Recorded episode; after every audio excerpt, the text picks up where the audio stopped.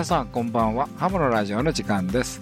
ハムのラジオはアマチュア無線化によるアマチュア無線の番組です。今日の相手は JR3QFB39 と JR2KHB 須田と JF7ELG コアタと JG1ITH リオと JA1WTO 吉原です。よろしくお願いします。よろしくお願いしよろしくお願いします。今日の話題ですけれども改正の内容を詳しく見てみよう新バンドプランということでお送りいたします。それではハムのラジオ始まります。この番組はきっと人生はもっと楽しい無線従事者免許のアドバイザー QCQ 企画の提供でお送りします。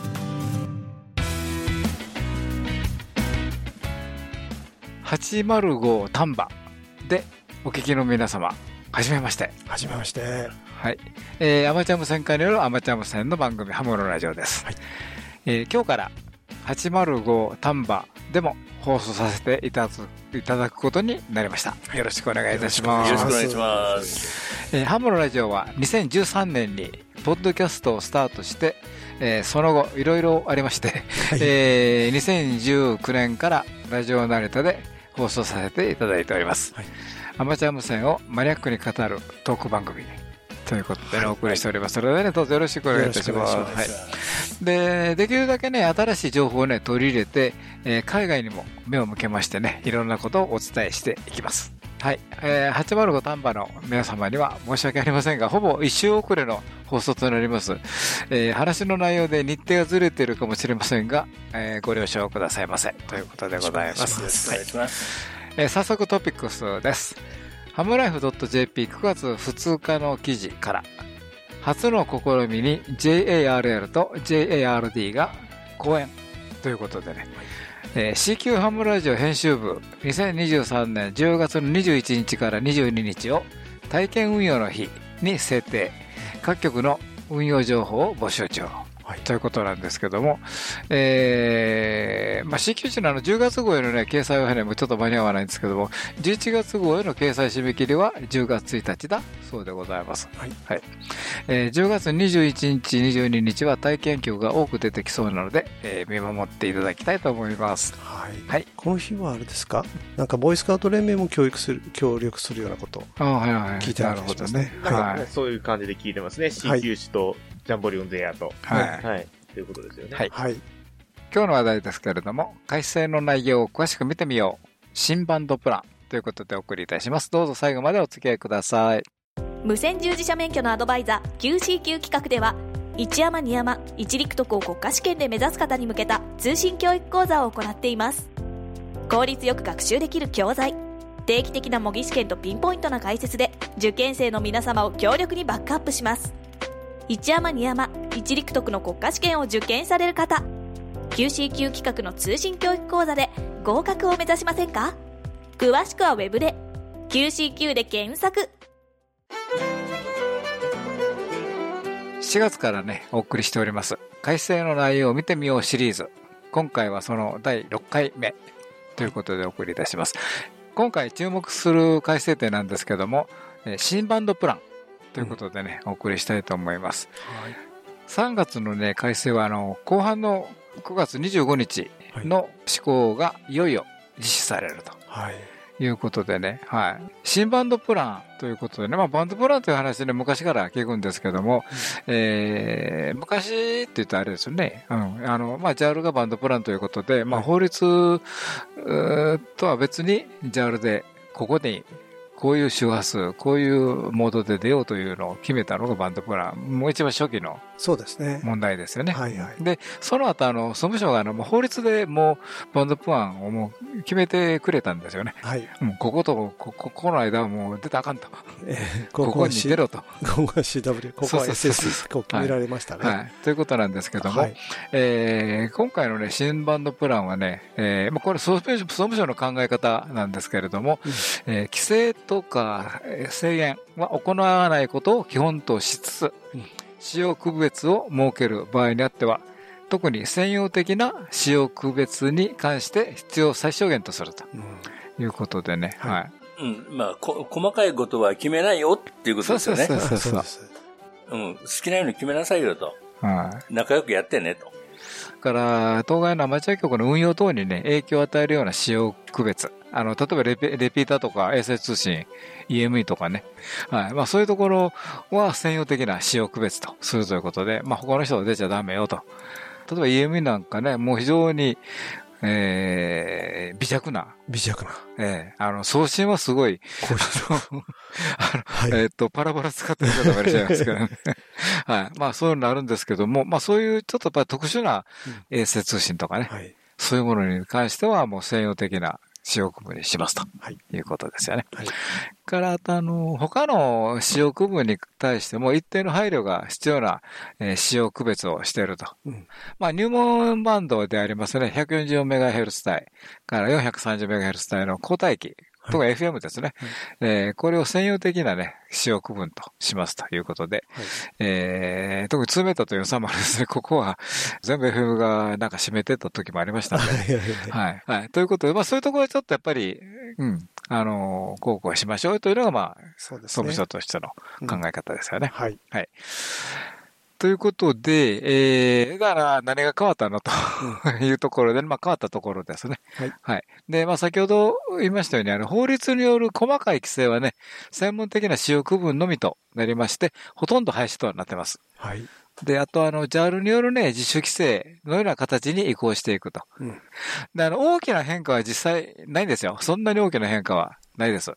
で、まあ、ちょっとあるところもあるんですけど、まあそれちょっとまた別にしましてね、あの、そんなに大きな変化はないんですけども、あの、規制が緩くなったような印象を受けるんです。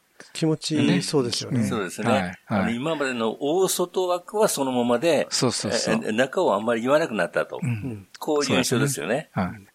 で、ちょっと注意が必要なのが、あの、境界周周波数ですね。変更がちょっとありますんで、電そうですね。波とつまりちょっとチェックした方がいいということです、特にね。CW 専用のところが少しこう動いてると思いますので、そうですねね。その辺見直ししてください。はいはい。えーっと、ただしね、まあ先ほど言いました 140MHz 帯と 430MHz 帯ね、これも入門、入門バンドでもありますんでね、うんあの、まあ逆に言えば区分を守らない人も多いはい。ということいで、いろいろんな形で。はい。はい。はい。えー従来通り電話、電信、画像などね、ある程度細かく区分して指定されてます。はい。はい。だから、あの、ここは、やっぱり、こういう電波型式とかね、そうですねそういうの。出ましょうとええいうことは、やっぱり残った感じですね。そうですね。ここだけはちゃんとしておかないと、はい。しっちゃかめちゃかになるかもしれないということですね。はい。はいということですね。はい。それから、もう一つ注目すべきところなんですけども、はい。外国のアマチュア局とのデータ通信に使用することができるということが撤廃されたとはいいうことで、えーまあ今まで海外との通信だけしかここは使っていけないよとかね。えーまあそういうところがね、撤廃されてます。あの、特に今の F8 なんで、中でね、国内同士の QS をすると違反になった周波数帯はね、なくなりました。はい。から7074から下の方でいくと3574ですね。うん。3.5メガのあたり。はい。だからそういう意味でね、国内、海外の区分なくね、QSO ができるようになったとはい。いうことですよね。これちょっと安心ですよね。はい、そうですよね。はい。で、次にあの、バンドプランというとね、やっぱりね、周波数の区分というところにやっぱり注目がいくんですよね、どうしても。うん。まあ、バンドプランですからね。はい。はい。えー、そうなんですけども、おここでディレクターが一番言いたいたいところ、はい告示の尾行はいを見落としがち。なので、注目してくださいとはい。いうことですよね。あの、総務省から出ている告示で周波数がいろいろ書いてあって、その横に電波型式がいっぱい書いてあるんですけどう、んそれをずっと眺めていくと、後ろの方に尾行ってありましてですね、うんここに結構大事なことが書いてあるん。ですね。だから今までなんかいろんなパンフレットとか見ててもね、尾行というとね、まあなんかちょっと注意がいいかなと。はい。ね、見落としがちというか、読まないという。読まないというかね、気にしないっていう人がいるかもしれないですけど。うん。それちょっと注目していただきたいとはい。いうのが、今回、バンドプランという意味で、ディレクターが一番言いたいところ。はい。そういうところで、えーっと、いくつかね、あの、原文のままで、えーピックアップしてみたいと思います。えーっと、尾行の2ということでね、はいまあ、さっきと周波数の境界のところがどうどう考えるやというのがありましたけど、ここがね、微光にね、周波数の欄に定める各周波数の範囲は、上限の周波数は当該範囲に含み、下限の周波数は当該範囲に含まない。うんということ。こうはっきりともう、境界のところはどどどっちに属するのと、はいいうのは決められてますねね。これ以前からなんですけど、はい。まあ基本的にははい。従来の通りなんですけどね。はい。はい。ということですね。から次に微光の3ということで、えーっと、周波数の欄に定める各周波数は別に中で定める場合を除き、次に掲げる場合に使用することはできないということでね。うんえーまず一つ、衛星通信を行う場合、はい。はい。から一般社団法人日本アマチュア無線連盟以下連盟というのアマチュア業務の中継用無線局を介する通信に使用する場合、えー以下連盟の中継用無線局にかかる通信を行う場合という、あんまり変わってないです。はい。それから3番目にあの月面反射通信。うん月面による電波の反射を利用して行う無線通信を言うということで、以下同じということで、まあ、いわゆる EME ですね。はい。ということなんで、えーっと、衛星とレピーター EME は特別に周波数を決めてるので、うん他では使わないでねと、逆に言うたら、はい。他に行かないでねと、ここ、ここを使ってよと、はいい、うことですよね。そうですね。はい。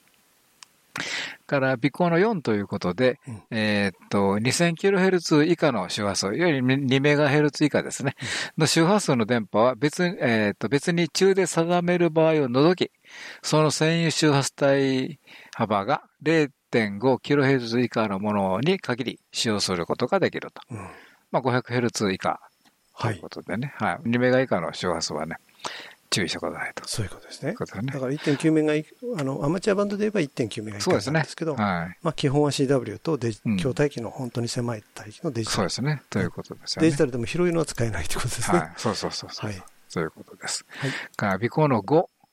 えー先ほどの同じ2メガヘルツですね。2000キロヘルツを超えて、えーにえーっと、もう24.999メガヘルツと言っちゃいましたね。はい。あの、えーっと、文章の中には20 24カンマ999キロヘルツ書いてあるんで、はいえ、24,999キロヘルツってちょっとね、わかりピンとこにくいですね。ないですね。はいはい。うん。でも、あの、法律的にはそうなんでね。うん。はい。あの、ということなんで、ちょっと変なところに飛ぶ3級でございますけれども、えー、要するに2メガから 24.999MHz 以下のお周波数の電波は、その占有周波数帯域が 3kHz 以下のものに限り使用することができると。うんえーただし、A3E 電波については、その占有帯域幅が 6kHz 以下の場合に限り使用することができる。それは3キロ言われると、困っちゃう A3E、困っちゃいますよね。ええあの、上と下両方ありますんで。英語の場合ですね。はい、そうですね。まあ、いわゆる AM ですね。はい。はい。ということでございます。ですから、あの、いろんなデジタルも使えるようにはなるんですけども、うん帯域幅が3を超えてはいけないとはい。いうことですね。うん、まあ、実際は、今までもそうなんですけどね。あの、ええ実際使ってるのは。でも、ちょっとはっきりと尾行の中に書かれてるんで、はい。これは、守らないと違反にそうなり、ます。あの、まあ、通常使ってる分にはいいと思うんだけど、実験とかでやるときに。そうですね。んちょっと幅広い電波が出ちゃう可能性がありまそうすから、ですよね。はい。気をつけた方がいいですね。はい。から、尾行の6はいですけども、144MHz を超え、440MHz 以下のお周波数の電波は別に中で定める場合を除き、高周網に接続して音声、えー、括弧これに付随するデータを含む括弧閉じの伝送を行う通信、えー、括弧インターネットを利用して遠隔操作を行い通信する場合を除く、うんということに、えー使用することはできないとうん。いうことですね。はい。これ、いわゆる VOIP ですそうですね。はい。だから、2メートルと430ね、140と430。これに関しては、VIP はね、決まった範囲でやってくださいとうん。いうことでね。あの、これバンドプランの表の中にも VIP って書いてあるんですよね。ありますね。はっきりと。うん。はい。ということですね。はい。えー、尾行の7。この表の規定に関わらず、次に掲げる周波数は、A1A 電波により、連盟が標識信号の送信を行う場合に限り使用することができる。うん。えー、14100kHz、いわゆる14.1メガですね。はいから18.11メガ、はい。21.15メガ、24.93メガヘルツはいから 28.2MHz、50.01MHz。はい。まあ、これは実際標識電波出してますんでね。いわゆるビーコンってやつビーですね。コンですね。はい。これはもう連盟が、えー、もう専用に使ってくださいと。うんもうそれ以外使ったらダメよと。はい。いうことね。だからビーコンなんでこれね、かぶされると困るんで。あ、そうですよね。はい。ということなんでね。まあ、外国から飛んでくるのはあるかもしれないけど、日本国内でね、はい少なくともね。かぶっちゃダメよということですね。そういうことですよね。はい。から、尾行の8。はい。この表の規定に関わらず、次に掲げる周波数は F2A 電波または F3E 電波により連絡設定を行う場合に限り使用することができると。うんこれいわゆる FM ですよね。FM。FM の呼び出ししますはい。あ、メインチャンネルって言いますか。あ、メインチャンか。は いメインチャンですね。そうですね。はい。51MHz、145MHz、433MHz、えー、1295MHz、2427MHz、5760MHz、えー、10.24GHz。うんはい。あの、まあ、メガとかの下は視力してますけど、000ですね。はい51.000、145.000。はい。ということですよね。うんはい。で、まあ、今のメインチャンはもう告知で規定されたとうん。いうことで、ここはもう全部メインチャンよと。はい。はい。ということでね。まあ、呼び出し、えー、連絡設定を行うから、いわゆるいわゆる呼び出しは。そうですね。うん。で、しかもね、電波型式が決まってそうるんですよ。ですね。F2A ないしは F3E。ということなんですね。うん。で、ええこれはアナログ音声なん、アナログ音声と、まあ、アナログ音声に乗せた CW ですね。になるので、えっ、と、デジタルで時々この周波数で出られてる方がいらっしゃるんですけど、それは今後違反になるということですね。そうですね。はい。だからもう、ここのメインチャンはもう FM だけで連絡を取りましょうと。そういうことですね。まあ考えたらあのデジタル同士で通信できない場合もあるんで、そうですよねまあ、。そういうところはもう FM にして、とにかく呼び出して、はい。で、例えばデジタルの、こういうデジタルのここの周波数行きましょうと。うん。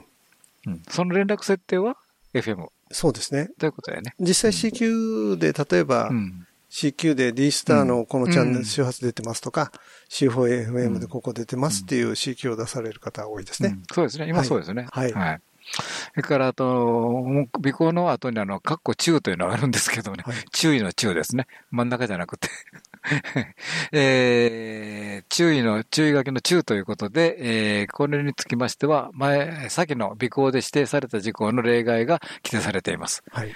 えー、JAL のバンドプランの方にはね、ちゃんと規制があるんで、えー、これちょっとちっちゃい字なんですけどね。うん、だから尾行から中になってくると、だんだん読まないとそうですね。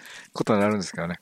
うん、ここはやっぱり、あの、今回のバンドプランの考え方の中で、ちょっと気をつけていただきたいところですよね。はい。うん。あの、参考に書いてるんではないと。そういうことですね。はい。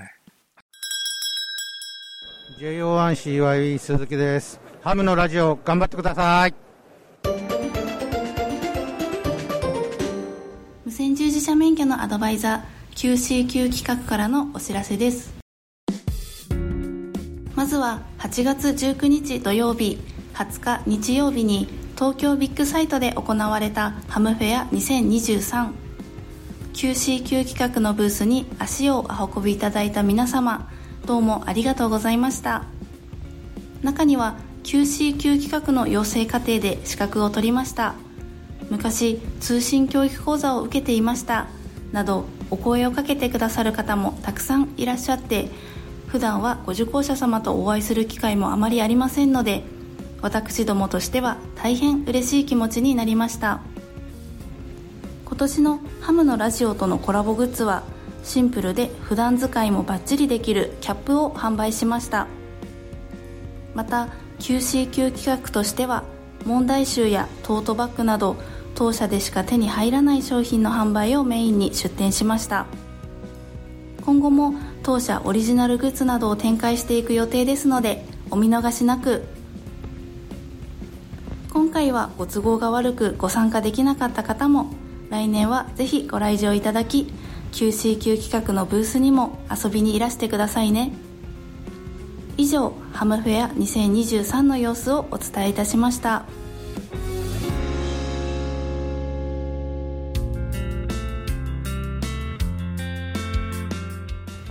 さて第1級陸上特殊無線技師10月期国家試験が近づいてきました。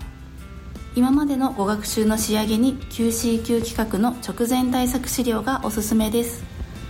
QC 級企画が独自に編集した第1級陸上特殊無線技師法規法令集第1級陸上特殊無線技師無線工学要約集。またそれぞれの問題集計4冊のテキストと直前対策資料で合格を目指しましょう。直前対策資料には過去約5年分の出題状況をまとめた出題状況表と試験に出題が予想される問題を一覧にまとめた問題チェック表を収録。過去の出題状況の分析やご自身の苦手分野の洗い出しにご活用ください。問題集に未収録の問題は追加問題でしっかりカバーしています。第1級陸上特殊無線技師10月期直前対策資料のお申し込みは10月6日金曜日まで。ぜひお申し込みください。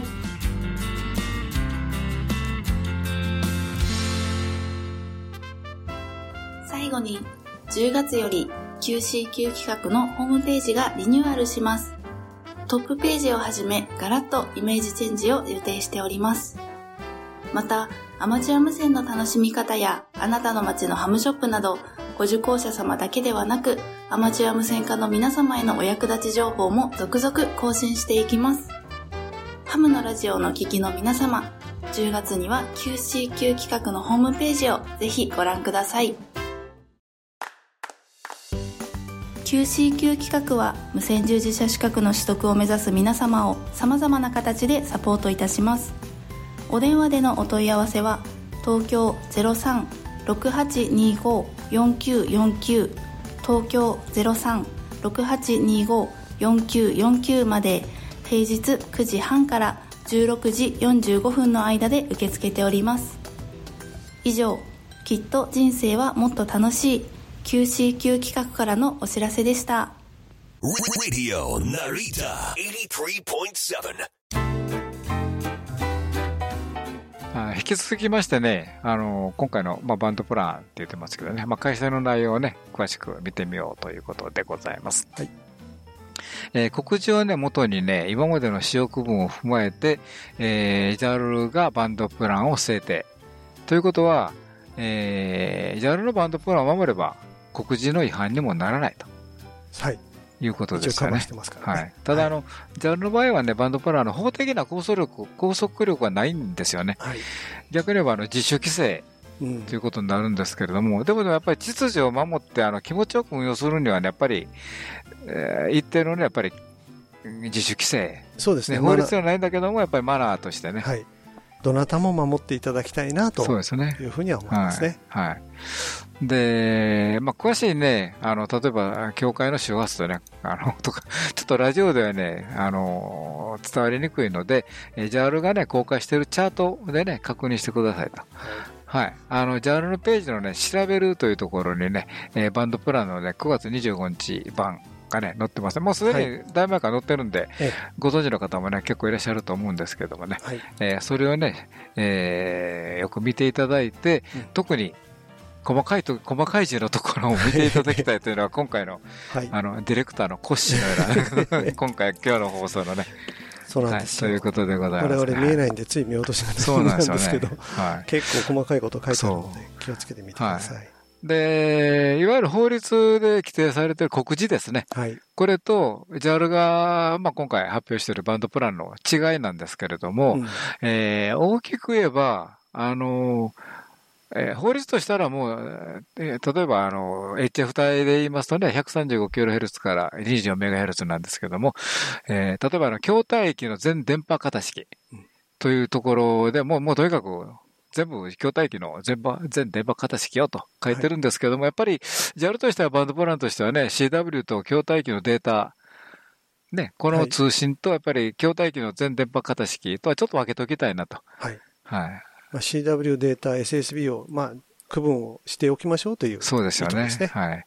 はい。まあ、あの、CW に関しましてはね、CW 専用のところは CW と僕は規定されてるんで、はい。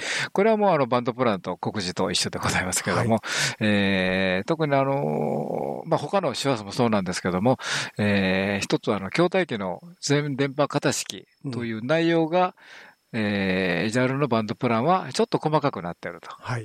考えてもらった方がいいかな。そうですね。うん、こういう感じですね。データの人と SSB の方、喧嘩しないようによろしくお願いします。そうそうそうそうということですね。まあ今も別にそんな、あの、まあお互い喧嘩してるようなところはないんですけど。ないですけどね。はい。あの、ちょっとここら辺はやっぱり自主規制から、えー、告示、両方でね、ちょっと守っていって、気持ちのいいそうですね。気持ちよくしましょう。はい。から50メガなんですけれども、おここはあの EME とかがね、50メガ以上になってくると入ってくるんで、はい。えー、まあ CW 専用とか、筐体機の全波型式とかね、はいそういうところに EME がちょっと入り込んだり、ちょっと細かいところだとややこしいんで、あのええ、バンドプランをね、比較していただきたいなと思います。特に EME の、EME として見た方がいいかな？EME と CW という観点から見たら、あ、ちょっと違うなというのがわかるとそうで思いますす。ね。EME だと、あの、SSB でも OK みたいなところはあるんですけど、うんそうですよ JAL さんねの。方は CW になってたりそうですねるのそこははいちょっとよ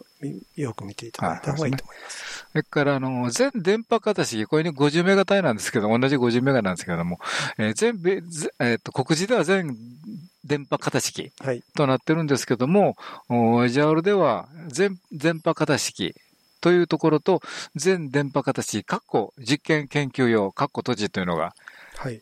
分かれてるんですよね分。かれてるんです。うんあの、ええっと、実際の周波数はですね、うん51以上がまあ全電波型式そうですねというこ。となんですけど、JAL のバンドプランでは 52.9MHz 以上が実験研究用というふうに定義されてま。そうですすね。はい。まあ何が違うんだかよくわかんないですけど。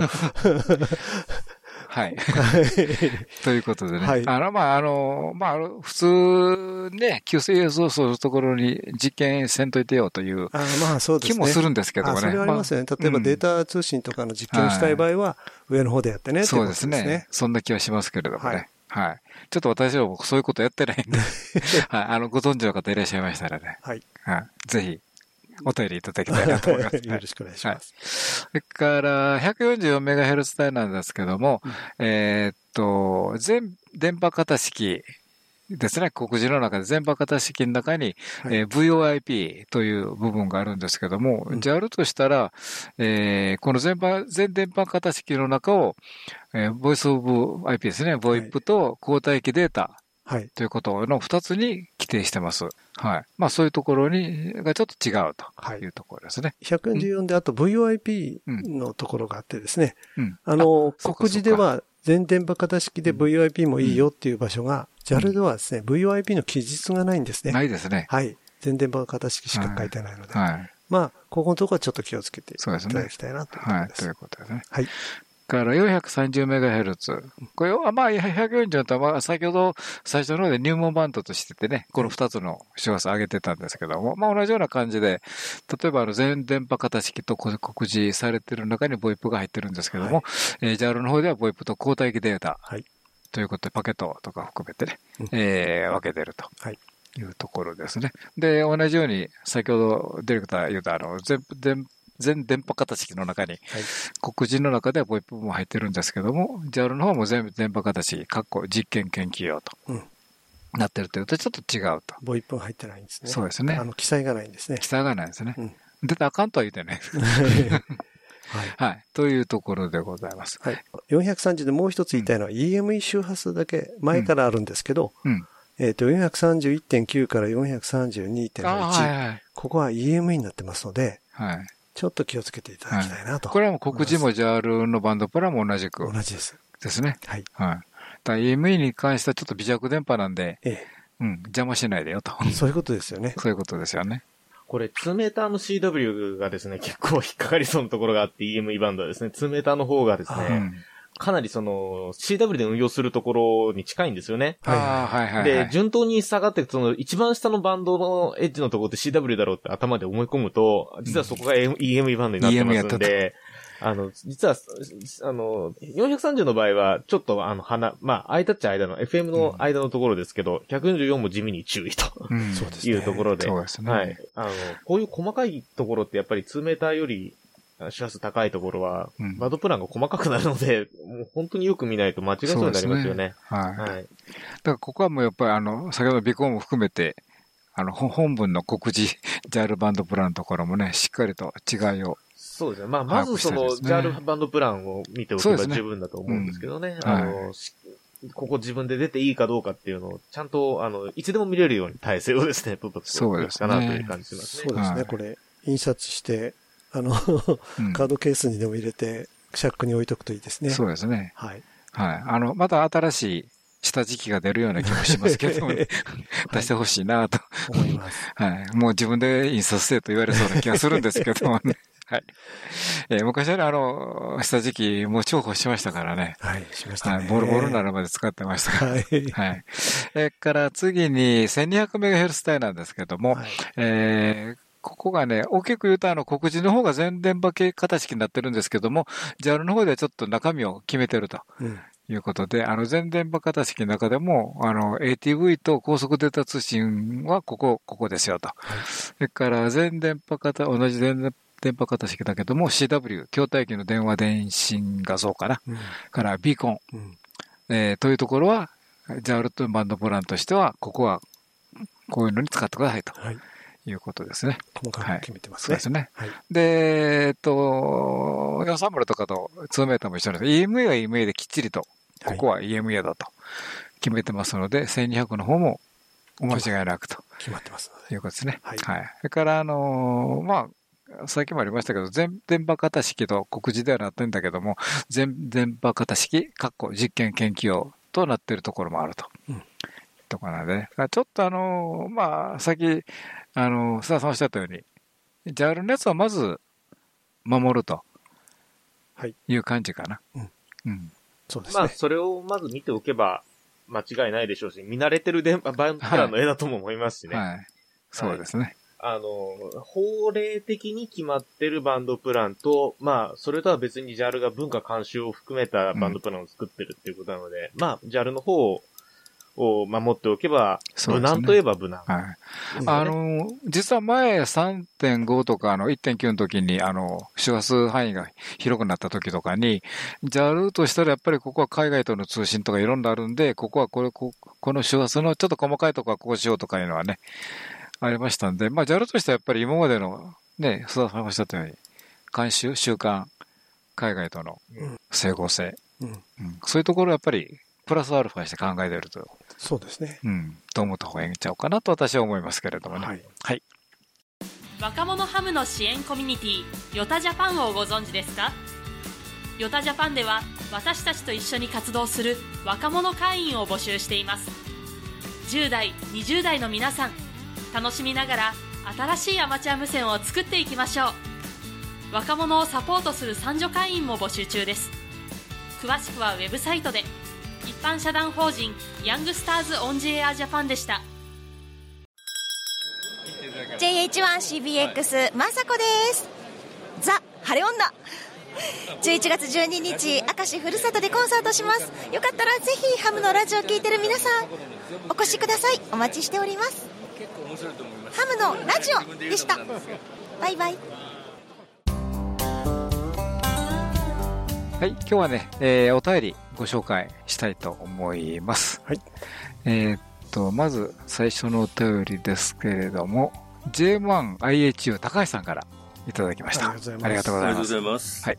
森田会長の話ということで、えーハムのラジオの皆様、こんばんは。JM1IHU 高橋です。こんばんは。JAL 新会長 JA5SUD 森田さんのお話、とても感動いたしました。えー、JAL で起きていたことと、ご自身のお立場、お考え、自分に正直に正義を貫いたこと、簡単にできることではないと思います。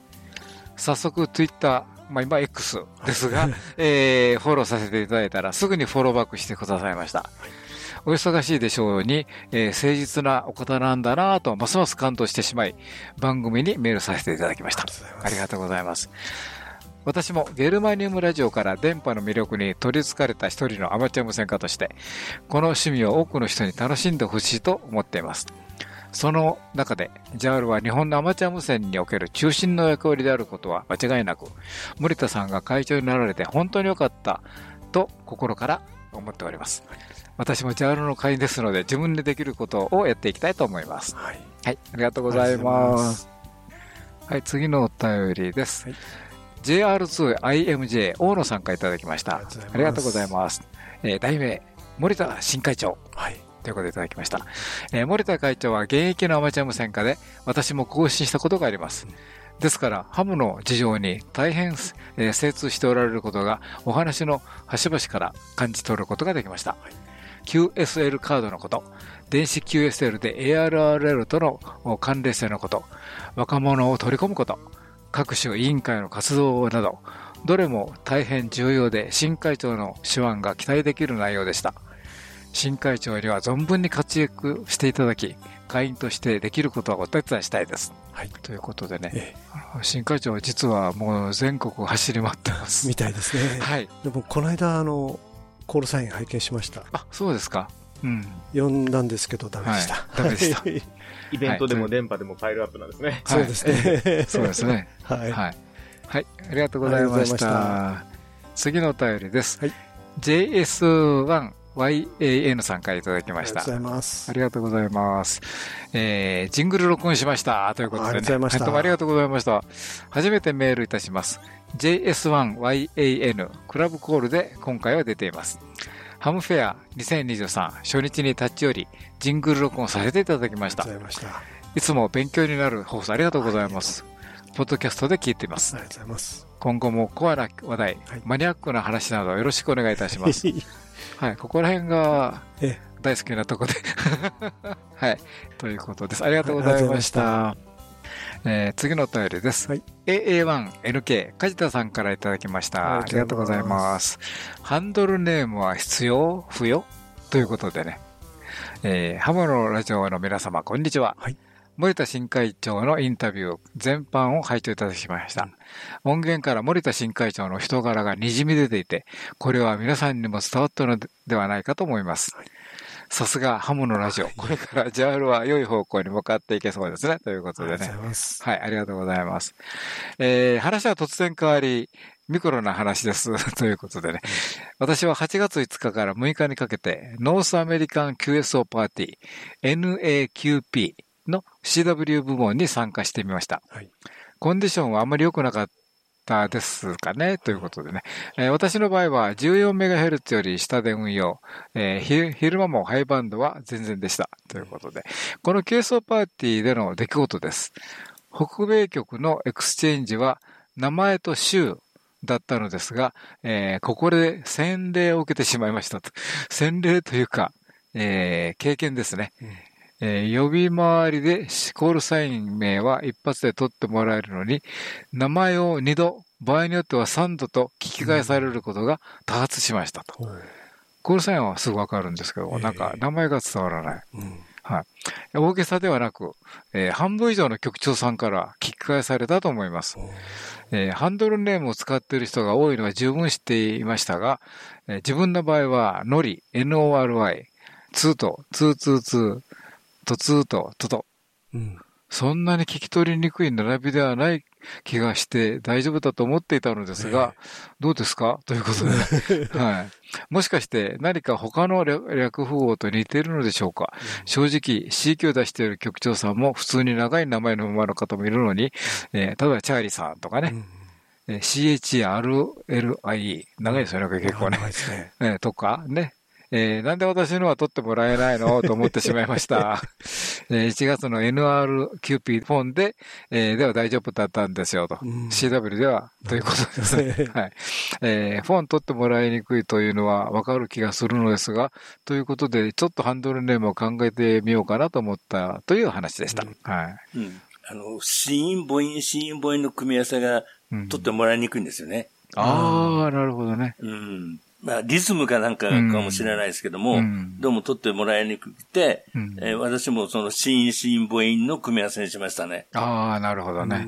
あそそういう意味で考えたことないですね。うん私も AKI 秋なんですけども、あの、シンプルなんでね。でで、秋は新新母音だから OK なんですよ。はい。そういうことなんですよね。はい。はい。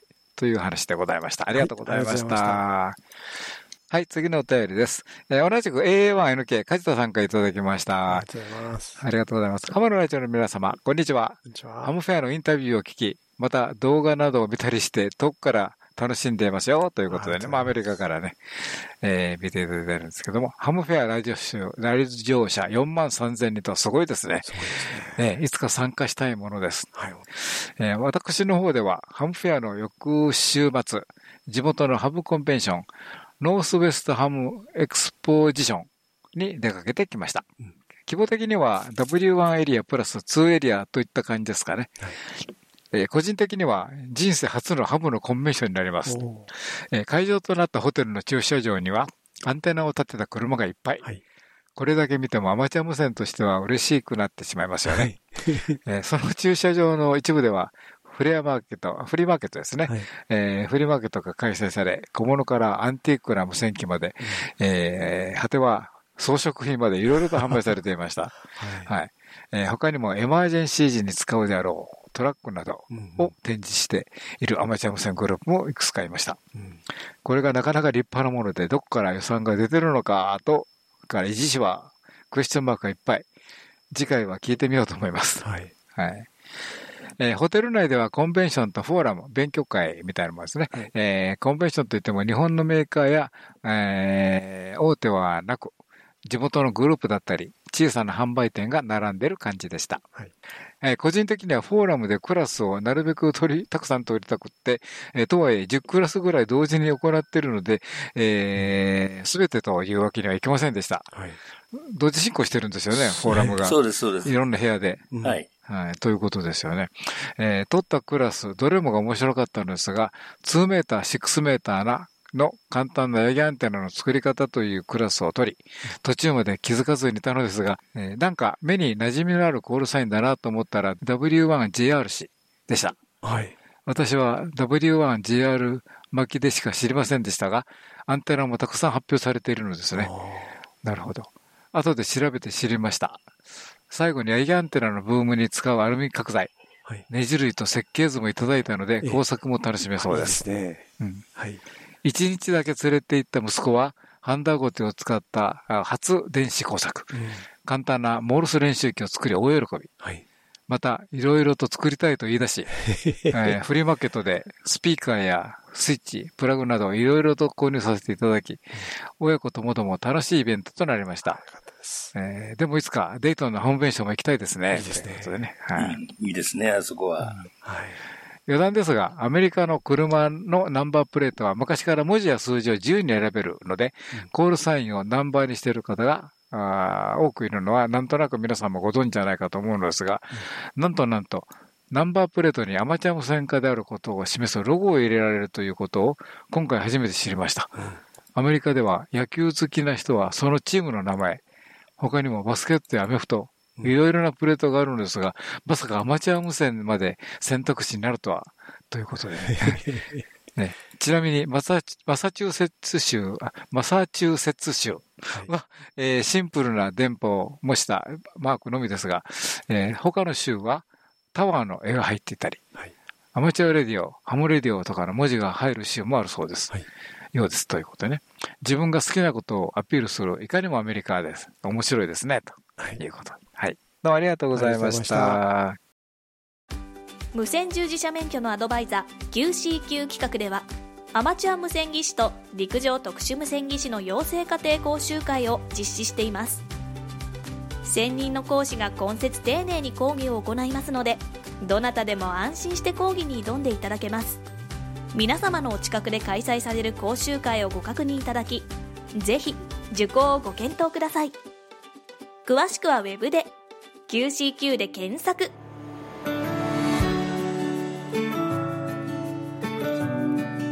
ははい、ということでね、今日の番組いかがでしたでしょうか？はい。えーバンドプランということでね、えー特にディレクターが今回言いたかったのは、尾行とか中に注意せよと。大事なとこですからね。そうですね。ええは前よりは分かりやすくなったんですけど、はい前はなんか細かいことはいっぱい書いてあって全然わけわからなかったんですけど、うんだいぶその辺はすっきりしましたね。い。そうですね。ははいい。ということで、あのーバンドプランの表ね、あの、まず JAL のやつをまず見て、で、総務省の方から出てるのも見て、まあ、比較して、で、えっと、尾行と中をよく見ると。はいいう感じでしたよねちょっ。といっぱい仕事ありますけど、そうですね。あの違反運用もしないように、まあねねあとマナーなんかもはい守れるように、うんちょっと一度名答していただく方がいいですね。はい、ということですね。はい。ありがとうございました。ハムのラジオでは皆様からのお便りを募集しております。どうぞお気軽にお便りをお送りください。どんな内容でも大歓迎です。ご意見、ご感想、お叱り、雑談、無線以外の話題でもお寄せください。お便りの先は、 ham アットマーク hamsradio.net、ham アットマーク hamsradio.net こちらの方にお送りください。えまた、あの、ホームページにありますメールフォームからもね、お送りいただけますので、そちらの方もご活用ください。